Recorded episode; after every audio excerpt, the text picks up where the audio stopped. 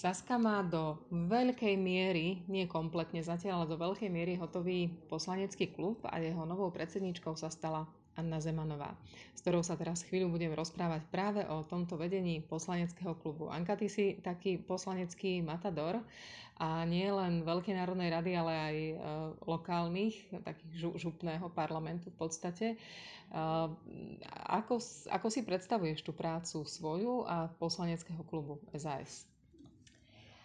Prijala som, v prvom rade sa ďakujem, veľmi chcem poďakovať Richardovi Sulíkovi, že ma navrhol. Som prijala túto výzvu, lebo vidím to ako veľmi dôležité. Bude to úplne nová úloha poslaneckého klubu, ako sme mali doteraz. Budeme teraz koaličný poslanecký klub, takže aj tá naša práca trošičku bude iná, ako keď sme boli v opozícii. A rozmýšľala som nad tým, že, že ako zladiť náš skvelý program, ktorý bol vyhodnotený vo veľmi veľa bodoch ako, ako najlepší a ako toho premietnúť aj do reality cez nejaké poslanecké návrhy alebo pozmeňovacie návrhy e, s tým, že som zvažovala, že navrhnem poslancom, aby sme spravili také pracovné skupiny z ľudí, ktorí sa podielali na tvorbe programu. Mali sme takých sedem ako keby klastrov a v podstate prizvať e, ľudí k tomu, aby pri prerokovaní vládnych návrhov, ale aj poslaneckých e, iných strán návrhov e, nám pomohli vlastne prijaviť, pripraviť stanovisko, respektíve nejaké vylepšenia týchto bodov, lebo mám záujem, aby sa čo najviac našich riešení pretavilo do nejakých legislatívnych zmien, okrem teda tých, ktoré budú samozrejme súčasťou programového vyhlásenia vlády. To je asi veľmi dobrá správa, že hoci poslancov sa do parlamentu dostalo menej, než bolo v minulom volebnom období, tak majú veľmi cenné a hodnotné posily zvonku, ktoré sú aj ochotné pracovať. Ako vyzerá práca takého poslaneckého klubu, lebo čo vidno na verejnosti sú asi len tie vystúpenia v pléne, tie rokovania a možno verejnosť tuší, že existujú nejaké výbory. Ale čo vlastne tí poslanci tam skutočne robia a vlastne teraz to bude úplne iné, lebo teraz budú koaliční poslanci a nie opoziční. Tak tá práca samozrejme nie je len v tom pléne, kde nás vidno v kamerách, či tam sedíme alebo nesedíme a hodnotí sa to mnohokrát podľa toho, že však nikto tam nie je, tak no naozaj som aj teraz trošku zvedavá, že tí kritici, že či naozaj budú, e, dokážu obsadiť tie lavice e, počas celého rokovania, lebo nie je to jednoduché. Tá práca poslanca je aj za dverami poslaneckej snemovne, je to či už práca na klube, kde sa pripravujeme na každé rokovanie, e, keď je známy už e, program, známe sú body, o ktorých sa bude rokovať. Máme stretnutie poslaneckého klubu, kde každý jeden návrh si podrobne prechádzame, budeme musieť učiť gazdov, ktorí v podstate sa budú venovať a budú robiť odporúčania na, na hlasovania, lebo nie je to tak, že každý musí vedieť všetko, že naozaj tie odporúčania hlasovania sú potrebné.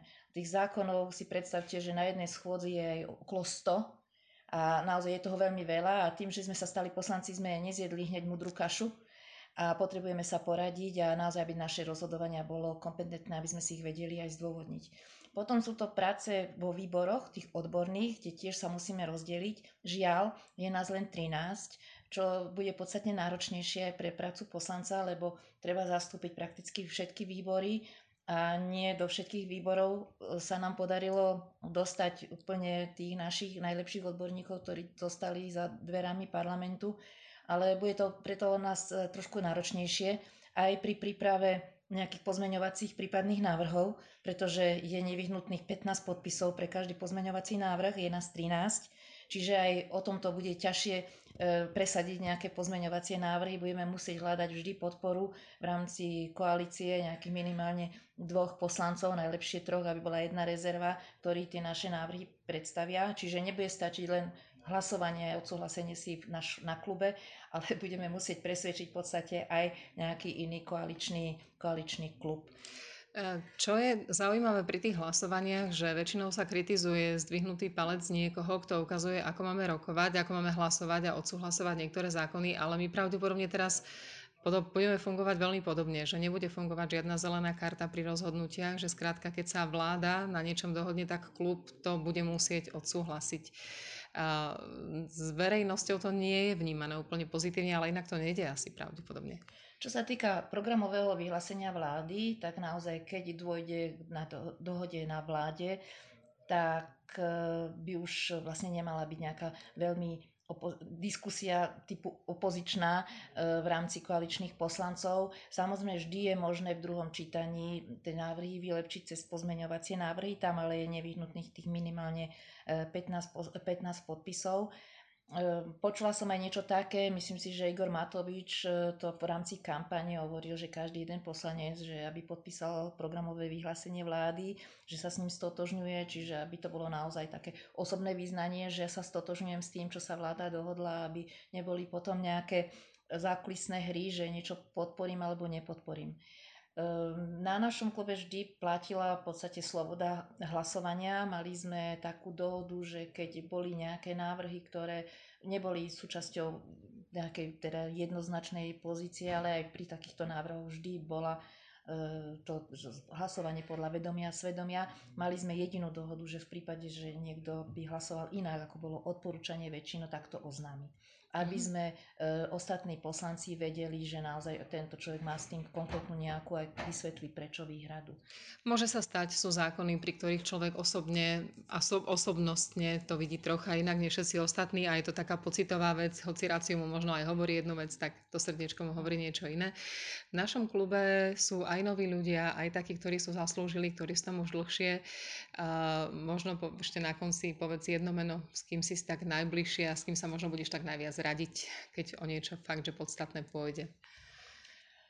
Ja si myslím, že vychádzam so všetkými. Samozrejme, niekto mi je tak akože bližšie k srdcu, ale v podstate to v práci nemá miesto. Myslím, že všetci sme e, profesionáli a Samozrejme, po tej odbornej stránke nejakej legislatívnej, to je vždy teda ten náš Peter Osusky, ale aj Alino Bárani, kde teda je veľmi dôležité v rámci odporúčania hlasovania, kde teda budem zodpovedná za to, aby to bolo správne nastavené, tak aby sme aj po tej procesnej stránke mali všetky veci, veci v poriadku, tak bude to títo, títo právnici No a potom e, verím, že sa nás zíde veľmi silná zostava vo výbore pre pôdohospodárstvo a životné prostredie, ktorý zdá sa, že poprvýkrát v histórii nebude odpadkovým výborom, ale že bude tam skôr pretlak poslancov a myslím si, že aj veľmi e, kvalitný zo strany teda novej formujúcej sa koalície. A pevne dúfam, že teda tam naozaj si, si sadneme. Mám tam veľmi kvalitných ľudí ako Jarka Halgašová, ale a, asi aj teda Mirožia, ktorý ako náhradník možno nastúpi. Takže sú to ľudia, ktorými v rámci toho výboru určite budeme úzko spolupracovať. Ďakujem veľmi pekne, Anka. Držím nám všetkým palce. A ja vám pekne ďakujem a držte aj mne palce.